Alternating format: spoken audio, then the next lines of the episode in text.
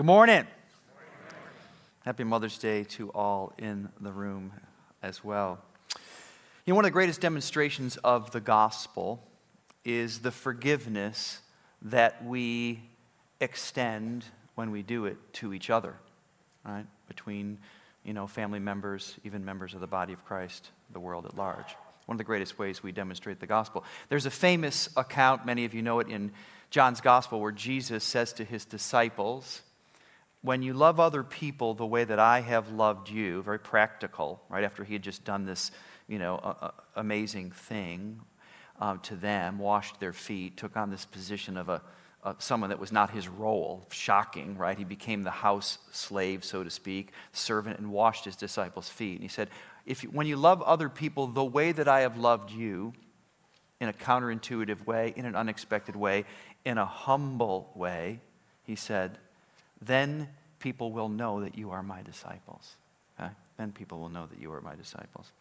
There's a lot of unhappy people in the world today, I think, and people, unhappy people in this room perhaps today, even miserable people in this world, miserable people in this room, because of broken relationships and often, it's the case for some of us that we, it's happened so long ago, we don't even know it, right? The, the relationship has moved off our, our, our, the front of our minds, but the pain that it's causing and caused in our life has not. We've forgotten it, but it hasn't forgotten us. When we choose to reconcile with other people who we have hurt or who have hurt us, our burdens are lifted and often our buried pain is healed.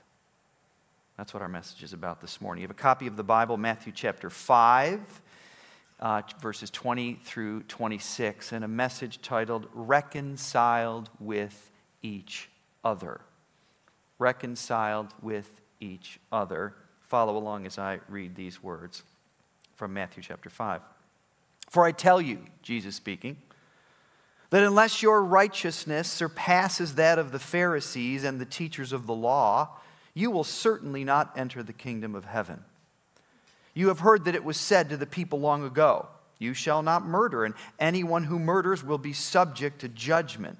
But I tell you that anyone who is angry with a brother or sister will be subject to judgment. Again, anyone who says to a brother or sister, Raca, is answerable to the court. And anyone who says, You fool, will be in danger of hellfire. Therefore, if you are offering your gift at the altar and therefore remember your brother or sister has something against you, leave your gift there in front of the altar. First go and be reconciled to them, then come and offer your gift.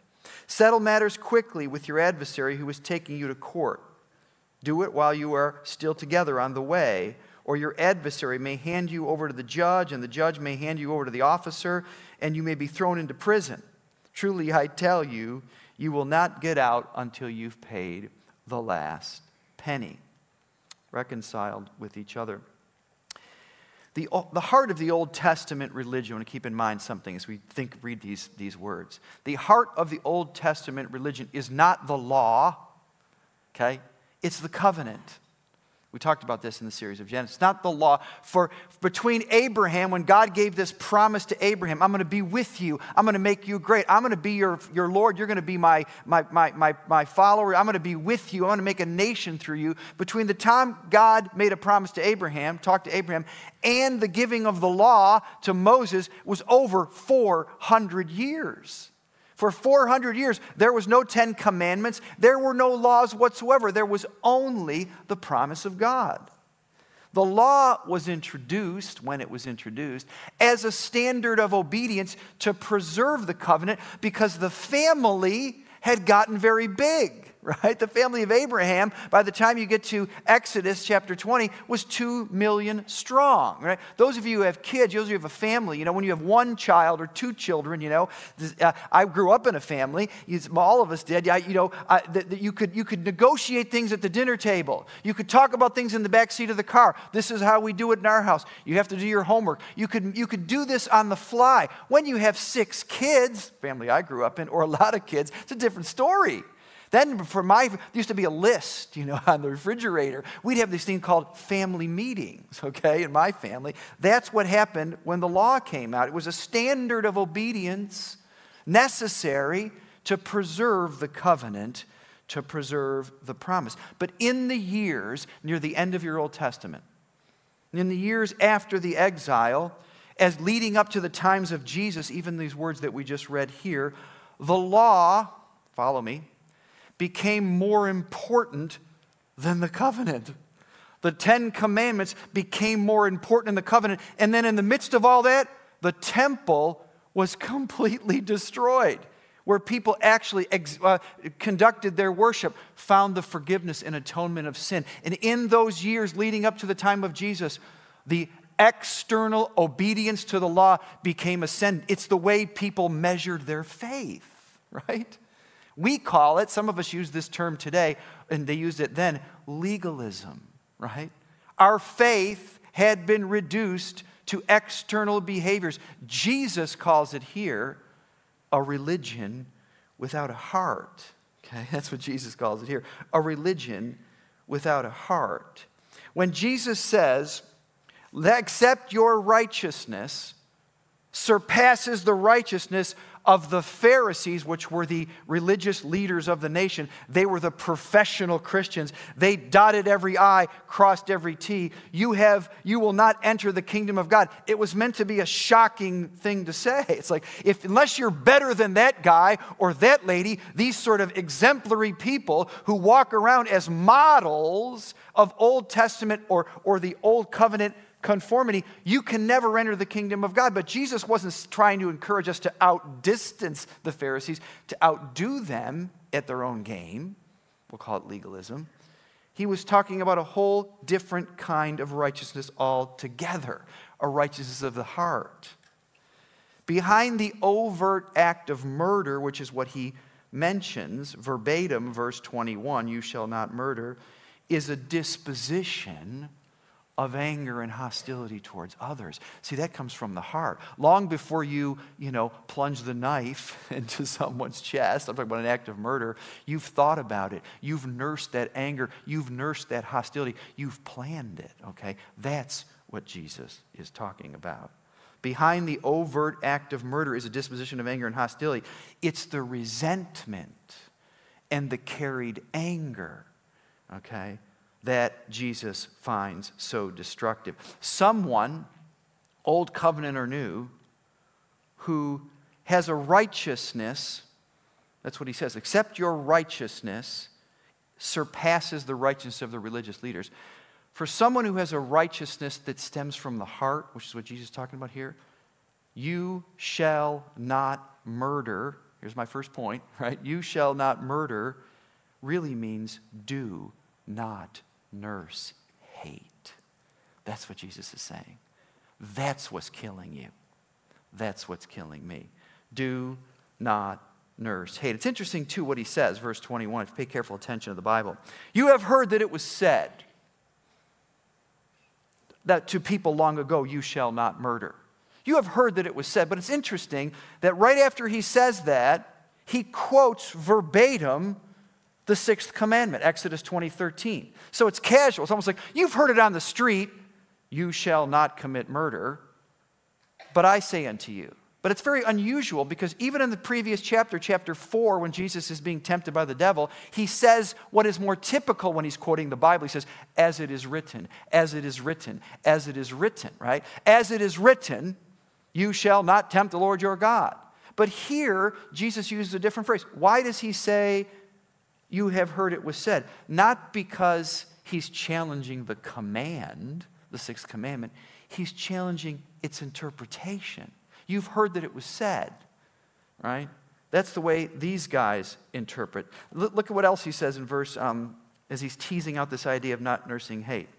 Anyone, again, anyone who says to a brother or sister, Raca, is answerable to the court, and anyone who says, You fool, be in danger of the fire of hell. He takes a lesser offense and gives it a greater consequence. Now, let me unpack this just for a second. Some of us, you, you don't know what this means uh, uh, you know, the, without a little bit of uh, study. Rock, anyone who says to his brother or sister, rock on fool. Both of these terms were, let's call them um, a play school, playground um, words that kids would say to, that, you know, raca was an Aramaic word, so it's translated directly from Aramaic, right? It's a transliterated word from Aramaic. Raca means uh, empty headed.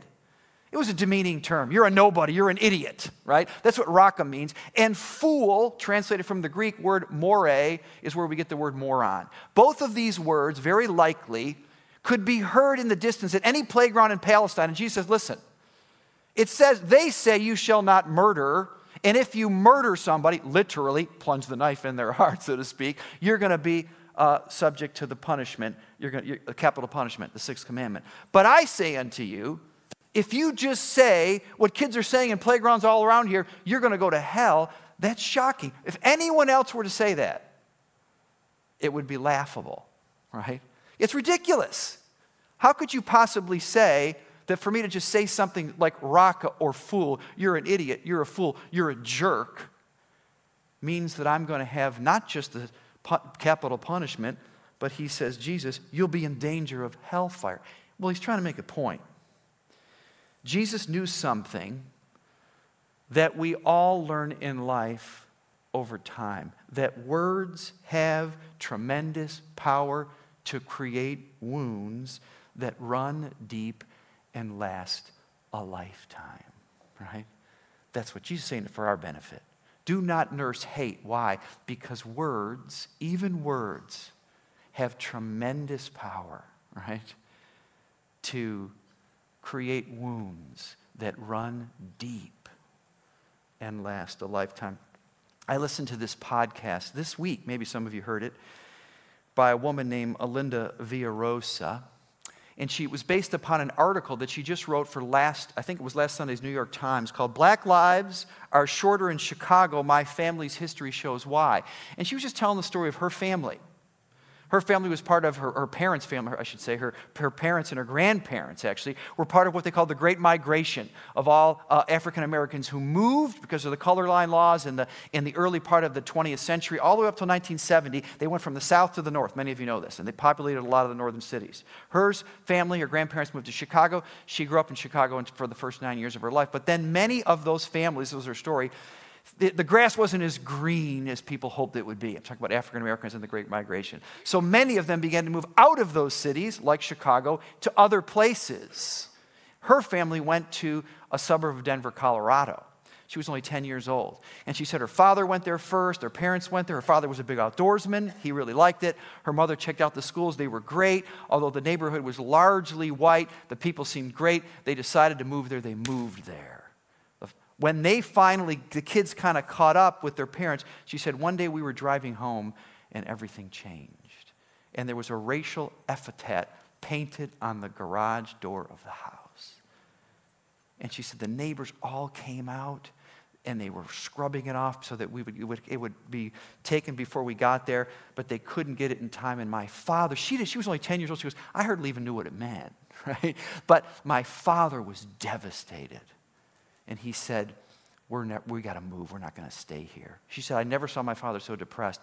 But the neighbors, who were so great, all of them, I believe, were white. All the neighbors just came out. And they, they just, they loved my family. And they said, no, you can stay. And they found out who did it was two doors over. A 10-year-old, one of her classmates, was their paper boy. And the kid came over. He probably didn't know what he was doing either. And the parents said, you know, made him apologize. He did. It was one of these things, some of us have gone through this in our own little uh, stupid things we've done in life. I know my mother would do this to me, you know, thank you, mom, you know, uh, uh, you know, you're going to apologize for what you did. So they did that. In a sense, it seemed all was well. But she said, they, you know, they, they washed off the word, but I couldn't erase it from my mind, right? And in many ways, that little incident she said, shaped her young life. Do not nurse hate. Whether you're on the giving or the receiving end, these kinds of words have power, right? They can um, to, to, to shape, to challenge us, to, to, create in us wounds that run deep and last a lifetime, right? Do not nurse hate. Second thing this passage tells us to the positive, right? Heal your broken relationships, right? With God's help. What Jesus is saying here in this little parable, right? Therefore, verse 23 and 4. If you're offering your gift at the altar and remember your brother or sister has something against you, leave the gift at the altar, right? And go and make good on this broken relationship that you have with someone else. What Jesus is saying in this little parable is this our relationship with God, we've been talking about this in the last few weeks, should drive us to seek relationships, broken relationships with others whenever possible. And think about it. Jesus, again, his teaching, he sort of um, he, he says things that are seemingly impossible to make a point. When he's talking to his disciples, he's in Galilee right? We know this, the Sermon on the Mount from Galilee. Here we are. And he says, listen, if you go to make your, if you're going to, to worship God, if you're going there to offer your gift at the altar, and you discover along the way, you know what, I have a broken relationship with somebody. He says, leave your gift at the altar, go make right on that and come back. Now, there's only one altar in Jesus' day, right? There's not churches at every corner. There's one, it's in Jerusalem. 80 miles or 100 miles from where Jesus is talking. The trip in those days would take about a week. To be able to get all the way to the altar and say, okay, I'm going to leave my, my, you know, my animal sacrifice here and I'm going to walk back uh, uh, for a seven day walk back to Galilee and make good on my broken relationship with my brother, my sister, my friend, right, is, uh, is ridiculous, right?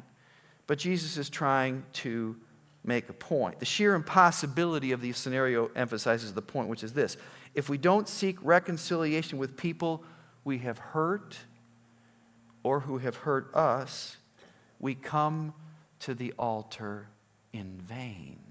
Right? Doesn't mean God doesn't love you, doesn't love me. He wants you to come to church whether your heart's gunked up or not. But some of us, you know, maybe the music's not the problem, maybe the preaching's not the problem, maybe the small group's not the problem. The problem is you've unresolved hate in your heart. You have unresolved relationships that God's saying, listen, leave your gift at the altar. Go and reconcile with your brother and your sister, your friend, your parent, and then come and worship God. John, 1 John 4, listen to these words. We love because he first loved us. This is so important because this is very, very hard work. God's not going to ask you to do this on your own.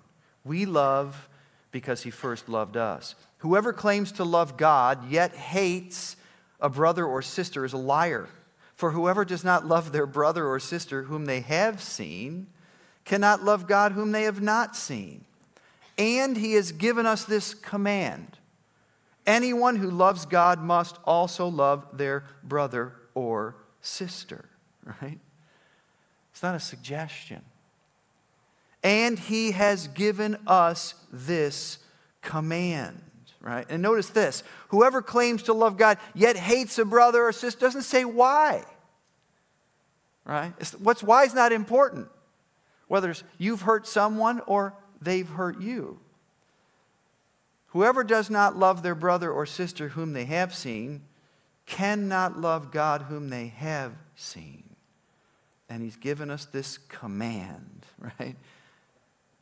Love their brother and their sister. Now, Rob, is this easy? Pastor, is this easy? Oh my goodness, no, it's not easy.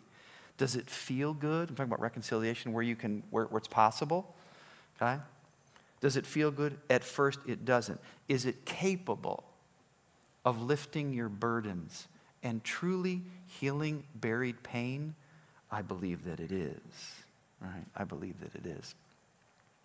Out of God's great love for us, right? We love, this is so important, because he first loved us. Listen, if God didn't love me, if God didn't, hasn't done and is doing a work in my life of redemption, of grace, of healing, you know, of, of, of experiencing the gospel time and time again, you know, every morning his, his mercies are new every morning, right? If I wasn't experiencing that kind of grace, I wouldn't be able to go anything close to seeking reconciliation with others. We love because he first loved us. But then Jesus says, listen, as I have loved you, I want you to love one another. Listen, Jesus was never sinned. Jesus never, in the sense, sinned against anybody. but he loved people. He got down on his knees to help people. He ultimately gave his life for people who sinned and said no thanks to him. While we were yet sinners, Christ died for us. It's not easy. Out of God's great love for us, we're called to seek healing in our broken relationships with others. And listen, in many cases, you know where I'm going, it starts in your family. Right? I mean, why is it family? Why is it friends? Well, because those are the th- people that care the most, right? You know, sure, I can go to my drinking buddies or my, my, my, my friends and, you know, two or three rooms out. Of course, th- there's a lot of grace there because I haven't really offended them. They haven't really offended me. It starts in your family. And listen, guys, it's church family too. I've been a pastor now long enough 16 years. And people have left this church and people have come to this church from other churches. Now, sometimes it's because, you know, the, the preaching was got bad, boring, and you know, the music wasn't great, and, and okay, that's happened sometimes. Or, you know, just did, you know, got, the family minister wasn't as good at this church as that church, that's okay. But very often, more often than not, it's because of a broken relationship because I had a, I had a, I had a broken relationship uh, uh, uh, with someone else, and I decided it was just easier to leave than to deal with that, right? Well, God still loves you, but He's saying, listen, right? Leave your gift at the altar, go and get right with that person, and then come, right? It's not easy. No, but it's will help you lift your burdens and heal your heart in the long run. Finally, Jesus says, don't put it off. Settle your matters quickly, verse 25. With your adversaries taking you to court. Now, it's a metaphor. He, now it's the metaphor is not someone going to worship in church kind of thing. It's someone who's being taken to court by their adversary. If you did something wrong, right? Settle matters quickly. Watch this. While you are still together on the way. This, this idea, listen, while you're driving together to the court, right? Try to settle it then. Do it quickly. Why does he try to say do it quickly? Because when you don't, when I don't, it's self defeating. You ultimately hurt yourself. See, over the course of time, you forget the relationship. I don't even know what the I forgot about it, but it hasn't forgotten you. Settle it quickly. Do not nurse hate. Seek healing because you will benefit from it as well as someone else. Paul, the Apostle Paul, will take it a step further. Listen to these words verse uh, 26 of the fourth chapter of Ephesians. In your anger, do not sin. See, anger is not a sin. Carried anger is a sin. Resentment is a sin. I'm going to be angry. I get, I'll probably get angry before the day is over, but I got to ma- manage it and deal with it. It's when I carry it, it's when I nurse it. See? Then the acorn becomes a tree. In your anger, do not sin. Do not let the sun go down while you are still angry. That's another way of saying settle matters quickly. What are you waiting for? It's not going to go away. Okay? And do not give the devil a foothold. You know, it's interesting he uses that term. He talks about the devil as a foothold. The, the, the New Testament writers talk about schemes of the devil. You know what they are? They're not what you think they are. They're not this, you know, incredibly, um, you know, immoral behavior. You know, that's, you know, we think of these images of these, you know, of murder or drugs or something. You know what the schemes of the devil are in the New Testament? Unforgiveness, right? Unforgiveness, a hard heart, you know, an unwillingness, anger, unresolved anger. These are the things that take us down. So I want to close our time, or almost most of our service here, with a video. How, is it, is, Rob, is, is this possible? Yes, it's possible. Is it easy? No, it's not easy. But can it lift your burdens and heal your, your buried pain? Yes, it can. And we had the opportunity to sit down, some of us with Shannon Pitts, if you know Shannon from our church, who had a long standing challenge with a broken relationship with her father and her brother that's turned a corner in the last, just last year or so. Watch this video.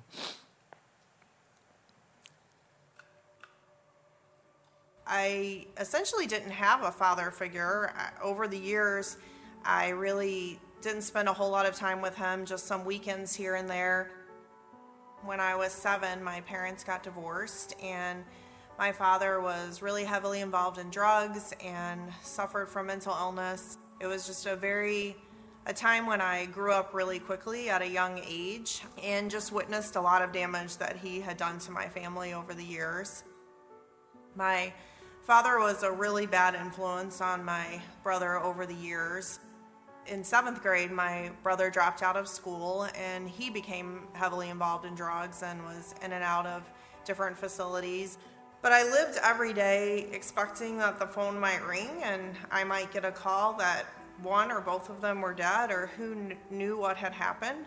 Seven years ago, I did finally get that call. It wasn't as bad as I anticipated it could be, but my father was found on the street, homeless, um, beat up by my brother. He had nothing, basically nothing with him, no money, no ID. And it was at that moment that I realized that I needed to be more involved in my father's life um, and take a more active role in helping him. That brings us to two years ago. Um, I realized that my father got involved with a scam. I'll never forget the day that I was sitting in my office looking at my dad's financial information online, looking at his bank account, when I realized that he had gone and taken out a loan and given more money to the scammers. And at that moment, I felt completely helpless for the first time in my life. I'm I'm generally not a person that gets very rattled. I mean, I feel like from day one in life, I've been very independent, very stoic, very matter of point, and things don't usually break me down. But at this moment, I felt extremely helpless. I started crying, and I just didn't know what to do for my father. I didn't know how to rectify the situation and get him away from the scam and improve his life. I remember it was just a critical point for me where I had never felt that way before. And I just prayed about it and asked for God's guidance on what to do in this situation. As crazy as it was, I prayed about it, and, and God really put on my heart that I needed to move him up to live in the area with us. He moved into a senior community right here in Penfield, um, and he's been here for a year now. We've spent a ton of time with him. My kids have gotten to know him. We've all developed a relationship with him. I've just seen all the joy that can come from this relationship. I'm a very independent person. I don't have a lot of really close relationships. And this has continued to reinforce to me the importance of relationship and how much happiness you can get from being in a relationship with other people. I did FaceTime my brother. It was the first time in six years since the day after he ended up homeless and that whole interaction had happened that they spoke to each other through FaceTime. But they have reconciled their relationship and have been able to renew that relationship in a, in a new and positive way. My father and brother could not get through life on their own, and they needed help. God pushed me and guided me to be that help in their lives that they needed. I prayed and God gave me the strength to get through some really difficult times and guided me through many decisions that I had to make that led to my family's reconciliation with each other.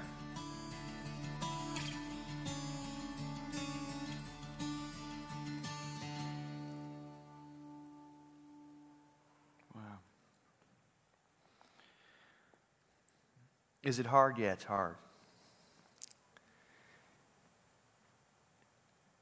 But we can move in that direction, and your burden can be lifted, and your buried pain can be healed.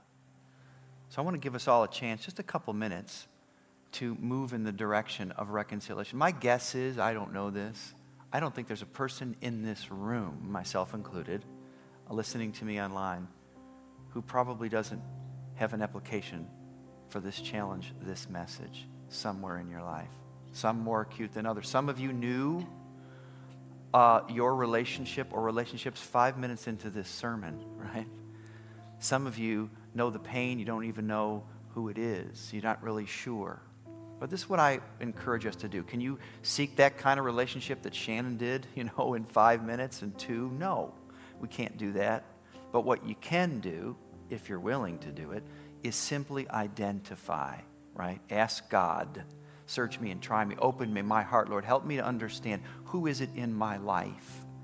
Whether I've hurt them or they've hurt me doesn't matter, right? Who is it that I need to seek reconciliation? It starts by simply identifying it. So this is what I want you to do. Right now, if our elders come up here, they should be on their way. Uh, and we're going to take some time. I'll be here just a few minutes in this service. Some of you, encourage you, as soon as I uh, stop talking here in a minute, come right up here and allow someone to pray for you. What, what are you going to do up here? All you're doing is, is acknowledging that you have a relationship that you need to reconcile with. You have a name with you. You don't need to name it. You, God knows it. You know it. And all these elders are going to do is simply pray for you. All you need to give them is your first name. Right? My name is Rob. Let me pray for you. For the courage and the, and the strength to be able to take a step forward. Some of you might need to do that right in your seat, more comfortable, while we're singing or at least we're listening to this song, music. Maybe you just need to do it. Stay seated. Some of you at home do the same thing at home. Use these couple minutes to allow God to begin to do something that seems impossible, right? To live out this passage to seek reconciliation. Amen?